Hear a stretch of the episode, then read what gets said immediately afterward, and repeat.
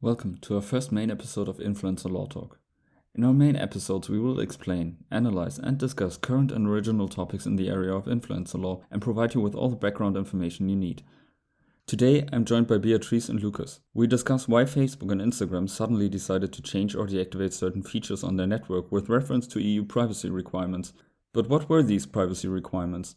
Were the measures taken by Facebook really necessary? How do these changes affect businesses?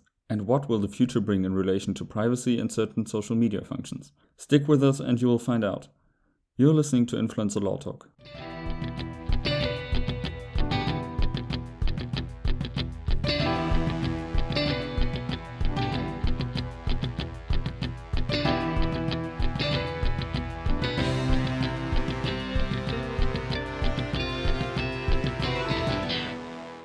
Okay, so since December last year, Facebook and Instagram changed many features or even deactivated some features, and they always displayed a warning that this was because of privacy regulations in the European Union or a certain privacy directive. Today, we wanted to talk about what really happened, what were the reasons for Facebook and Instagram to deactivate some features, and what will be the outlook for businesses, for influencers, or basically for every user in the future. So, first, Lucas, which functions were actually deactivated or what changed on Facebook? Well, Facebook hasn't published a full list of all the features that it would disable in Europe because it hoped to be able to quickly reinstate them. But um, Disabled feature include group chat polls, um, augmented reality face filters, and direct messages, and sometimes even nicknames for friends. And was Facebook really required to deactivate these functions, or what was their reasoning basically why they did it? Well, uh, some assume that Facebook has uh, deactivated this feature due to the national implementation of the 2002 Privacy and Electronic Communication Directive that is currently taking place and the stricter rules on data across uh, communication service in the European Union. Uh, the 2002 directive aims to specifically protect privacy on the internet. For example, prohibited spam by introducing the so-called opt-in principle. So operator must obtain the consent of the recipient before sending any commercial messages. And it also set this opt-in mechanism for cookies, which would require the consumer to give their consent before cookies or other form of data is stored in the browser. And this specific directive has now expanded to new forms of electronic communication, which include web messaging, chat, as well as web-based email services. So you say the legal basis basically for this decision was the e-privacy directive from 2002. Generally, are there any similar legislative options that could be enacted in the future or what has been done in the last months or years by the European Union in this sphere? And why is this directive still important basically when it's from 2002?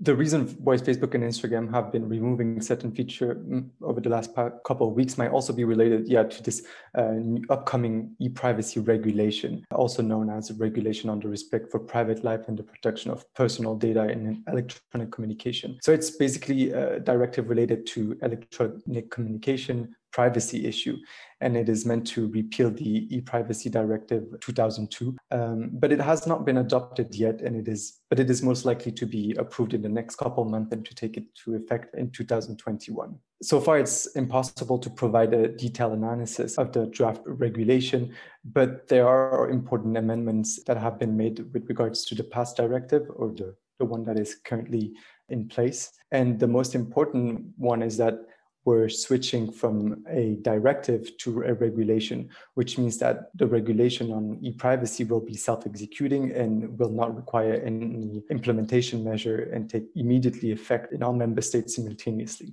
Another important change is, is uh, with regards to uh, the new forms of electronic communication, which, as I mentioned, might be expanded to other web messaging chat as well as web-based email services and will also include new actors that provide electronic communication, such as WhatsApp and Messenger.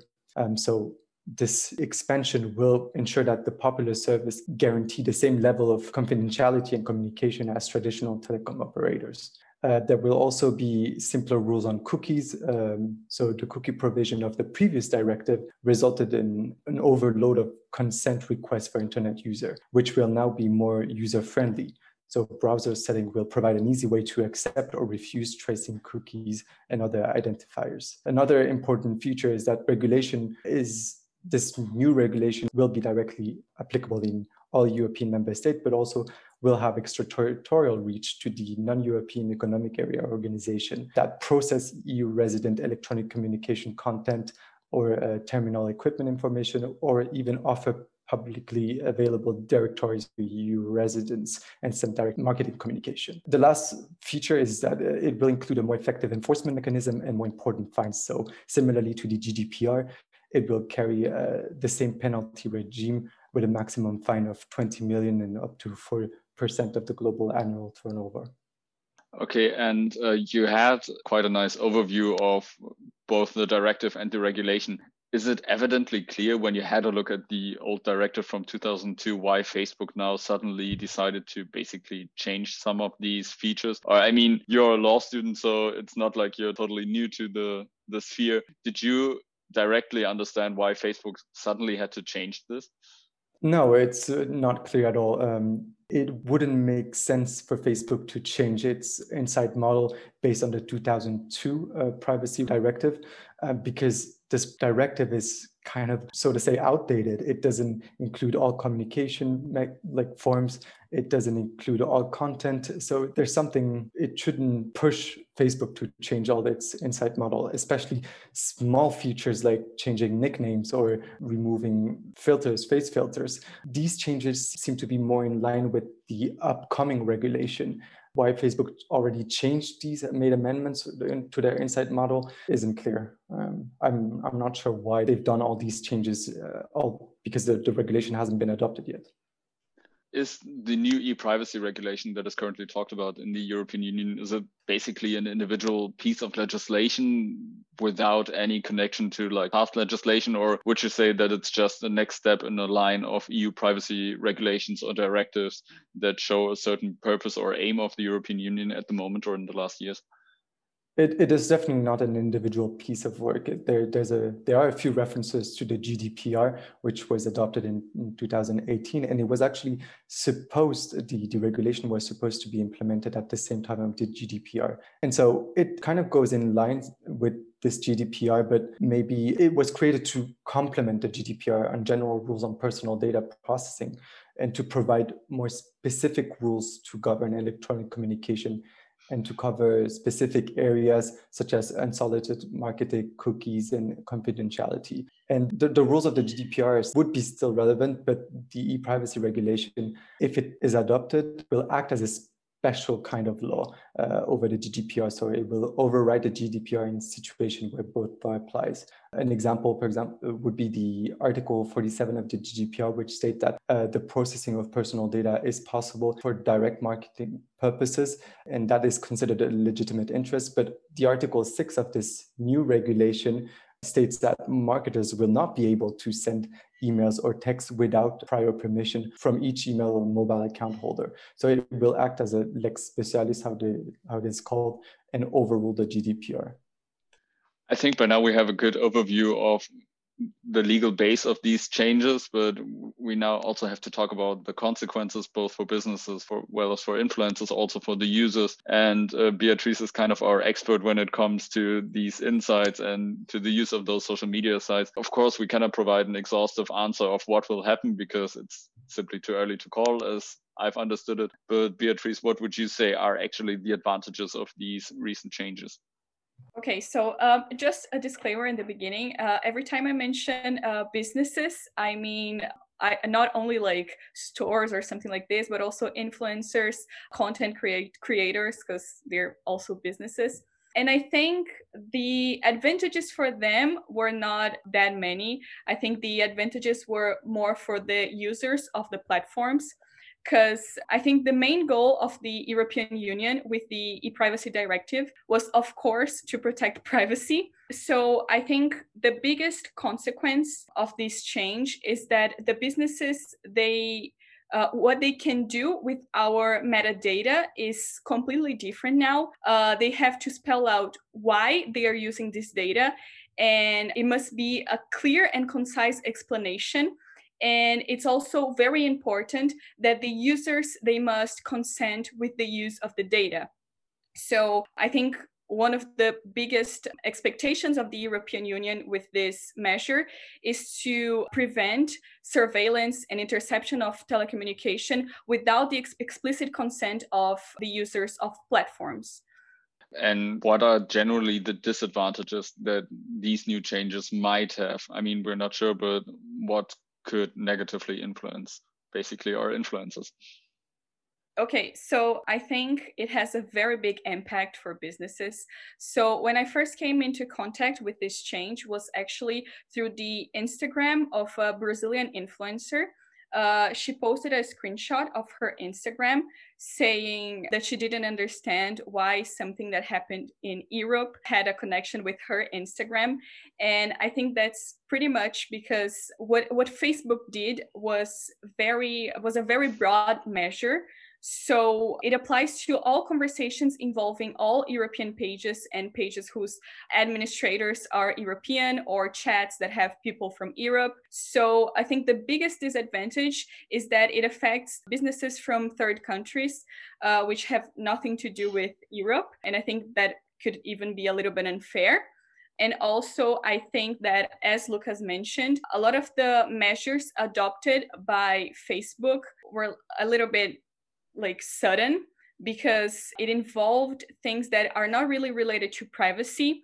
So the stickers or nicknames or the interactive facial photo filters. So it's a little bit unclear what Facebook's going to do about it. So the uncertainty is also a very negative aspect because Facebook actually talked about it and they said they are still determining the best way to bring the f- futures back so it's still unclear what is gone for good and what's coming back. And I think it's very hard for businesses to rely on something that is so uncertain. Um, if you're saying that there are many major disadvantages for businesses, do you think there are also other general disadvantages for, for potentially any other users or, or people? I think in general for the users it was a very it was like more advantageous than uh, disadvantageous because they're just getting more protection. And of course, that's very, very good.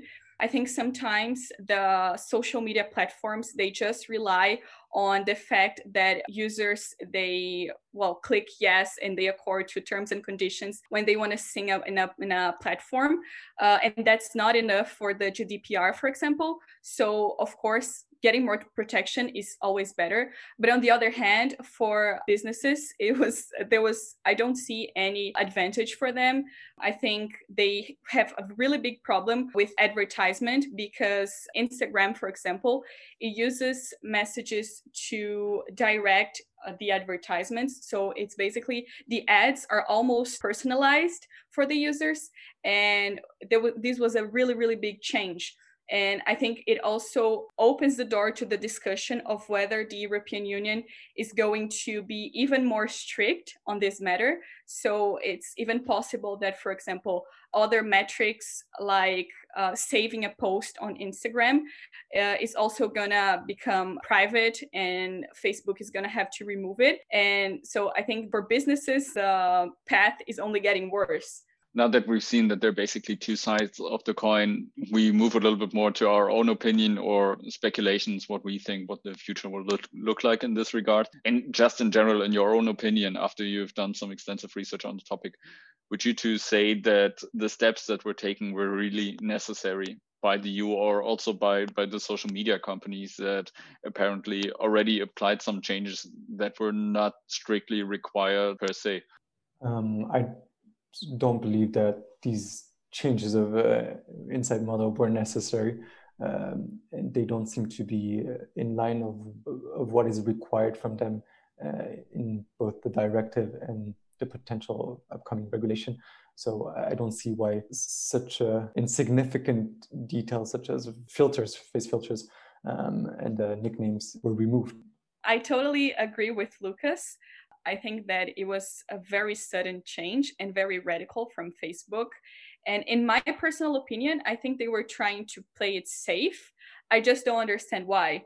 I think of course they have to comply with the regulations but I, just don't understand why they would remove like nicknames or polls on messaging apps and i think that the fact that they're trying to bring it back actually makes everything even more confusing because if it was a, a, decision of okay it's removed forever and just because we have to comply with the regulation then i would understand. But if they're thinking about bringing it back it basically means that um, what they did was not like to follow the regulation strictly because the regulation doesn't say anything about it. So for me it doesn't make sense when you look also at the provisions, cookie provision, for example, you, of the new regulation, you would expect them to change uh, the way it is uh, formulated. So um, the way they approach cookie and the consent they require from users, but not change filter. How is that related to to privacy in general?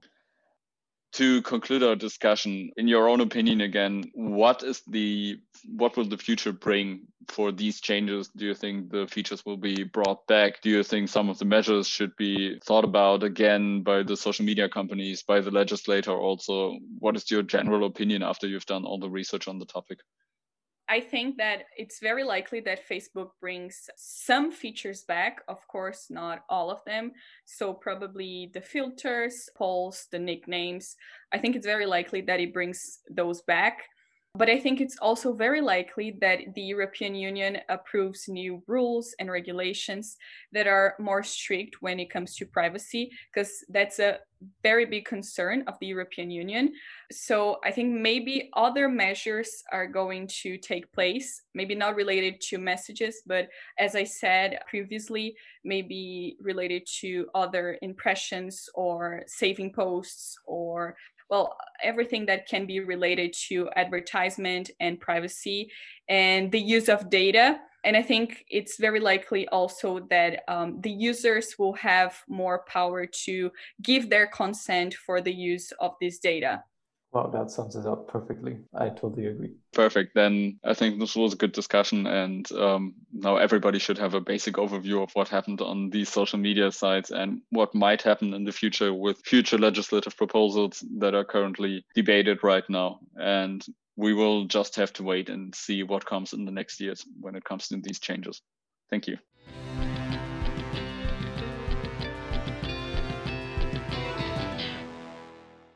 If you liked the episode or want to hear more about the fascinating world of influencer law, go visit our website, computationalsocialmedia.tech, where you can find all our blog posts and follow us on Instagram at lawinfluencer.